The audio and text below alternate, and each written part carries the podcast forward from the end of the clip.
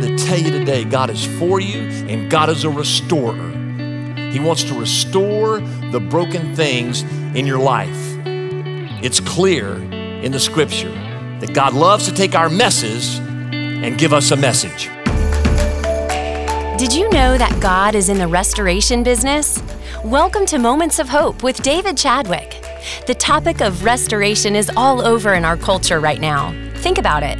We have an entire network of shows dedicated to restoring old things. Today, David talks about the nature of God's power to restore our lives in part one of a message called Restorer. We are beginning a new series entitled Even Though Blank, God is for me. Romans 8:31 Paul says that very clearly, my God is for me. I know this. So even though blank, and I'd like for you to think through over the next weeks what might be in your blank.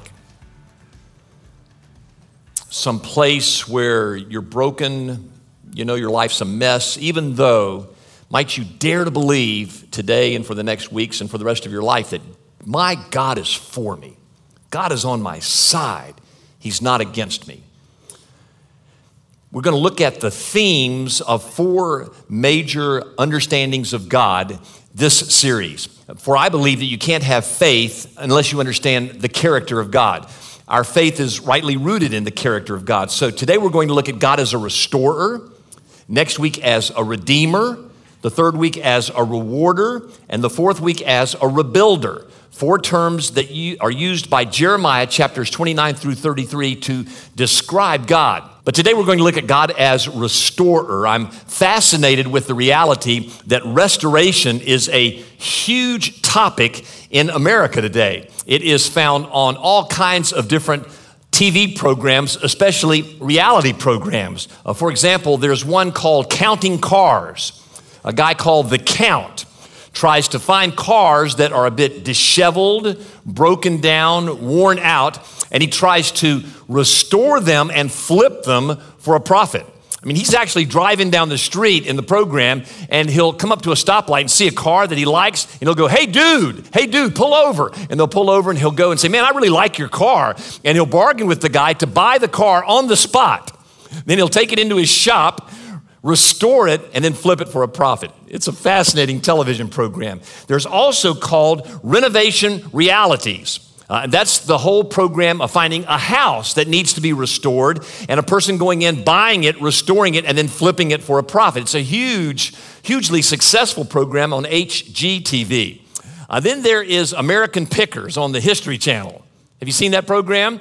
It's a couple of guys who drive all over America in a white van and they go to these little ramshackled farms or wherever and try to find different things that are broken down, supposedly worthless, and then they try to purchase them for a small price to restore them and then sell them for a profit. Fascinating program. Restoration is big business in America today. Well, I want to tell you that God is in the restoration business. That God loves to take things that are tattered, worn out, and broken down and restore them. For those of you who know what your blank is, even though blank, I'm here to tell you today God is for you and God is a restorer. He wants to restore the broken things in your life. It's clear in the scripture that God loves to take our messes and give us a message. God loves to take our messes and give us a message. Would you say it with me? God loves to take our message and give us a message. Now, where do the messes come from? I think Luke, the 15th chapter, gives us an insight into the three causes of our messes today. There are three different parables. One's the parable of the lost sheep, the second's the parable of the lost coin, and the third one is the parable of the lost son. The first one, the parable of the lost sheep, is a sheep who leaves the 100 sheep fold and wanders away, and then must be sought out by the shepherd after the sheep has wandered away. Now, the Bible tells us that sheep are the dumbest animals possible. So this sheep wandered away because of a dumb, stupid mistake. A lot of our messes are caused by the fact that we're dumb and stupid. Does anybody know what I'm talking about? We just make dumb, stupid, careless mistakes. We're like sheep without a shepherd. Secondly, the lost coin is dropped by someone and it rolls into a dark corner, can't be found. And I think that represents our interdependence as a people on this planet. In other words, we're connected with one another, aren't we? And sometimes other people's stupid, willful decision hurts us. What do you do when your spouse, beyond your control, says, I'm out of here? I don't want to be married to you anymore. What do you do when your boss, beyond your control, says, You're fired? He says, You're fired. You don't control that. Uh, what do you do when the doctor says to you, You got a disease? There's a lot in our lives that happen that's beyond our control. We're interdependently connected to one another. So some of us are lost because we were casually dropped by somebody else. The third one's the lost son. He looks at his father one day and says, I want my inheritance right now. And in wanton, willful rebellion against his father, he takes his inheritance, runs away, spends it all, and ends up in a pigsty. Some of us are in pigsties today because of our wanton rebellion against God. God has given us His parameters for how to live life, guardrails on life's highway to protect us from not going off on the side and getting into pigsties. But many of us have said, No, I want to live life my way. And we have rebelled against God, and because of that, we've ended up in the pigsties. But whether it's because of our stupidity or being connected to other people or because of our willful rebellion against God. The truth is, all of us have messes in our lives. We're like the pre restored car or home or other little gadgets. We're broken, tattered, worn out, tired. And even though that mess exists, my God is for me and He wants to restore me. Could we say that together? My God is for me and He wants to restore me. Now, no place is this better understood than with the nation of Israel. And I probably ought to stay here too that the person behind all of our messes is really the evil one. John 10 10, it says, The thief comes to kill, steal, and destroy. That's Satan's job description. He loves to kill, steal, and destroy. Jesus' job description is to give life and to give it to us abundantly. The evil one wants to kill, steal, and destroy. In fact, in the book of Revelation, Satan is called Apollyon, the destroyer.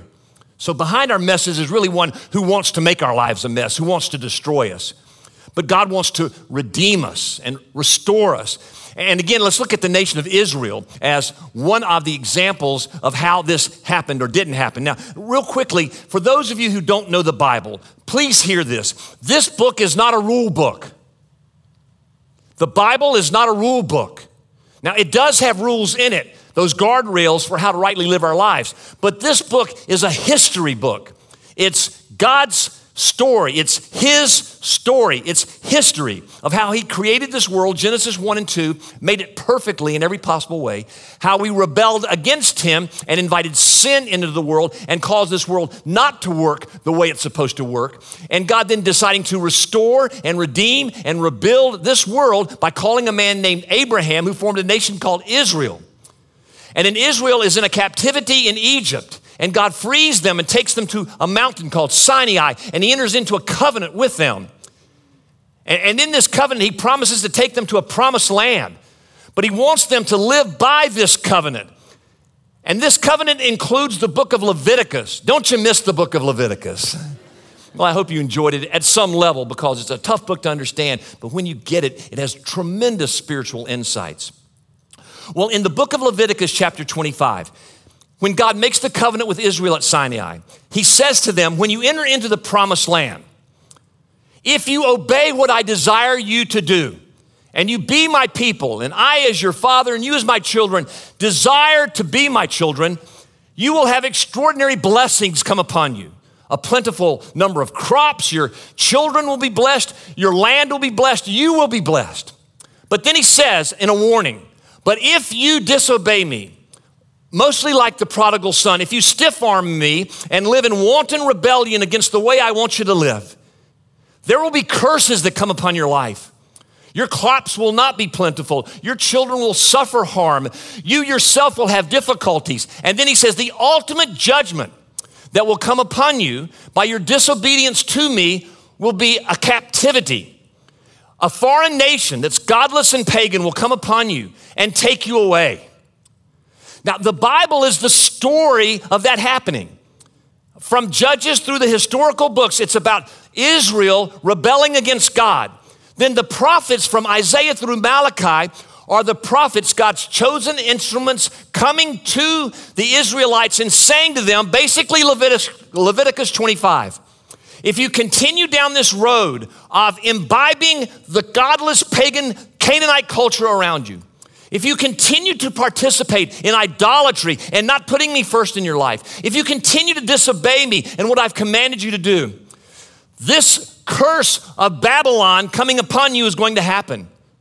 And of course, the Israelites, in their disobedience, refused to listen to the prophets. And ultimately, that's exactly what happened. The nation of Babylon, a godless pagan people, came and took the Israelites into a 70 year captivity. Why 70 years?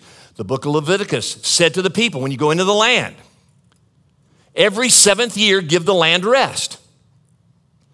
And they went into the captivity and stayed there for 70 years. Why? Because they had been in the land for 490 years and they had never given the land rest. So God said, If you won't give the land rest, I'll give the land rest. He took them away and they were in the captivity for 70 years. Now, again, the Bible's a history book of that story with God and his people Israel in the Old Testament. And what you need to do as you look at the New Testament and find God's history with a new entity called the church, you need to find your story in his story. You need to find your story in his story. It, it, may be in the call of Joseph when he's in the prison, but the promise of God to be a prince. Uh, it may be in Moses in the wilderness when he doesn't have any hope. Wherever, wherever it may be, you need to find your story in God's story, and particularly in the story of Israel. Perhaps you're going through a captivity time right now because you've made a mess of your life. And even in that mess, God is for his people. Over the last year, I've been, spent a lot of time studying the book of Jeremiah. And in Jeremiah chapters 1 through 28, it's the woes that God pronounces upon Israel through Jeremiah because of their disobedience, and a continual warning that the Babylonians are coming. But then in chapters 29 through 33, before the woes continue in chapter 34 through the end of the book, there is a continual flow of promised restoration to God's people. In fact, in Jeremiah chapter 29, what God says to the people through Jeremiah in the captivity, now they're away in the captivity, they're in this parenthesis of God's perfect sovereign plan. Jeremiah writes a letter to them. He's not present. He writes a letter to them in chapter 29, and here's what he says to them First of all, you're going to be there a while. Secondly, build homes. Thirdly, marry your kids off. Fourthly, pray for the prosperity and the redemption of Babylon. Now, can you imagine? These Jews are in a Jewish ghetto, thousands of miles from their homeland. And God says, through Jeremiah, build homes, marry, get your kids married, and pray for the prosperity and blessing of Babylon because God knew that if Babylon becomes prosperous, the children of Israel will become prosperous. Then, and only then, does God, through Jeremiah, speak Jeremiah 29 11, that verse that so many of you have tattooed on your coffee cups, that you have as placards on your dashboards of your car. Here's what God said then. Remember, they're in the captivity, they're in a timeout, 70 years there. It's not a pleasant experience. And God says, For I know the plans I have for you, declares the Lord plans for welfare and not for evil, to give you a future and a hope. Then you will call upon me and come and pray to me, and I will hear you. You will seek me and find me when you seek me with all your heart. I will be found by you, declares the Lord. And listen to this and I will restore your fortunes and gather you from all the nations and all the places where I have driven you, declares the Lord, and I will bring you back from the place where you are in exile. I will restore your fortunes. A promise of restoration amidst their mess. In fact, in chapters 30 through 33, this theme from God through Jeremiah occurs over and over and over again in their mess. Let me read to you some of these promises. Jeremiah 30, verses 16 and 18. Therefore, all who devour you shall be devoured, and all your foes, every one of them, shall go into captivity. Those who plunder you shall be plundered, and all who prey upon you I will make a prey. Now, now, this is good news for the Jews because they've been captured by the Babylonians, taken into captivity, not treated well. And God says, You just need to know those who've treated you unjustly, one day I will treat them justly. They will get their due. And that was good news to the Jews. And it's good news to you and me too. For those of you who've been hurt by another person, that person will face the justice of God one day. And you need to believe that and cling to it. They don't get by with it. God promised that to his people. These, says the Lord, behold, I will what? Restore the fortunes of the tents of Jacob, that's Israel, and have a compassion on his dwellings. Jeremiah 31 23, thus says the Lord of hosts, the God of Israel, once more they shall use these words in the land of Judah and in its cities when I what? Restore their fortunes Jeremiah 32 44.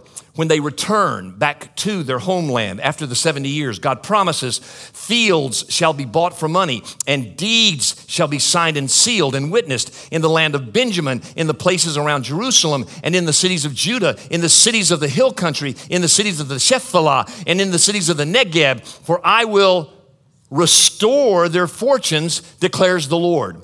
Jeremiah 33 11. Give thanks to the Lord of hosts for the Lord is, the Lord is, the Lord is good, my dear friends. Jesus called God Abba, Daddy. Daddies who really love the Lord are good daddies. The Lord is good, for his steadfast love endures forever. For I will restore the fortunes of the land as at first, says the Lord. Then the prophet Joel, again in his warnings, then says this I will restore to you the years that the swarming locust has eaten, the hopper, the destroyer, and the cutter, my great army which I sent among you. Job 42:10. Everybody loves to study the crises and problems of Job.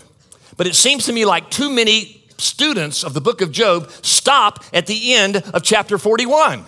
And we just love to relish in Job's pain. But nobody, or not nobody, few people really want to move into chapter 42 and listen to these words. And the Lord restored the fortunes of Job when he prayed for his friends. And the Lord gave Job twice as much as he had before. Then Isaiah 61 7, the prophet Isaiah prophesies Instead of shame, there shall be a double portion. Instead of dishonor, they shall rejoice in their lot. Therefore, in their land they shall possess a double portion. They shall have everlasting joy.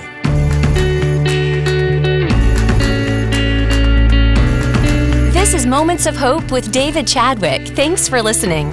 Coming up, David joins me in the studio to continue our conversation about his latest Davidism. We'll be right back. What does the Bible tell us about the end times? The Bible is a book about soteriology, your salvation, redemption, and eternal life. David Chadwick has made an informative video called The End Time Prophecies.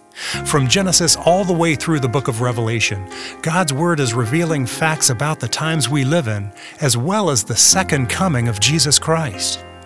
We would love to give this video to you as a resource to equip you, to help you understand the history and prophecies of the Second Coming found in the Old Testament. In this video, David covers the validity of Scripture, Jesus' first coming, and how we can have faith in His second coming. This video is a compelling account of the foundation of the Christian faith. To receive your free copy of this video, go to momentsofhopechurch.org backslash listener. Again, go to momentsofhopechurch.org backslash listener for your free copy of this informative, educational video from David Chadwick. End Time Prophecies from David Chadwick. Get yours for free today.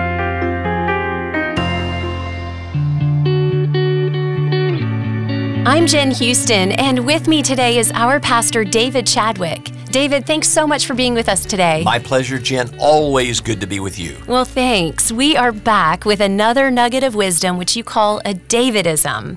Can you tell us where these came from first and, and talk about the one that's called do your best and give God the rest? Yes, Jen. These are little phrases I've learned through the years listening to my dad, my mom, coaches, mentors, even friends, some in reading material that I'll jot notes down on and I've forgotten long ago from where it came, but I've said them in messages. I've had people say to me all the time, please put them down on paper. Mm-hmm. This is our attempt to do so via paper, but also radio, and I'm appreciative of this opportunity to share them. Well, we really like them. I, I appreciate what you do share through these. Thank well, you. They're easily memorized, and that's mm-hmm. the reason they're so powerful, I think. And today's is do your best, give God the rest. Let me say it again do your best give God the rest. You know, sometimes, Jen, life is hard. Hmm. Other times it's easy.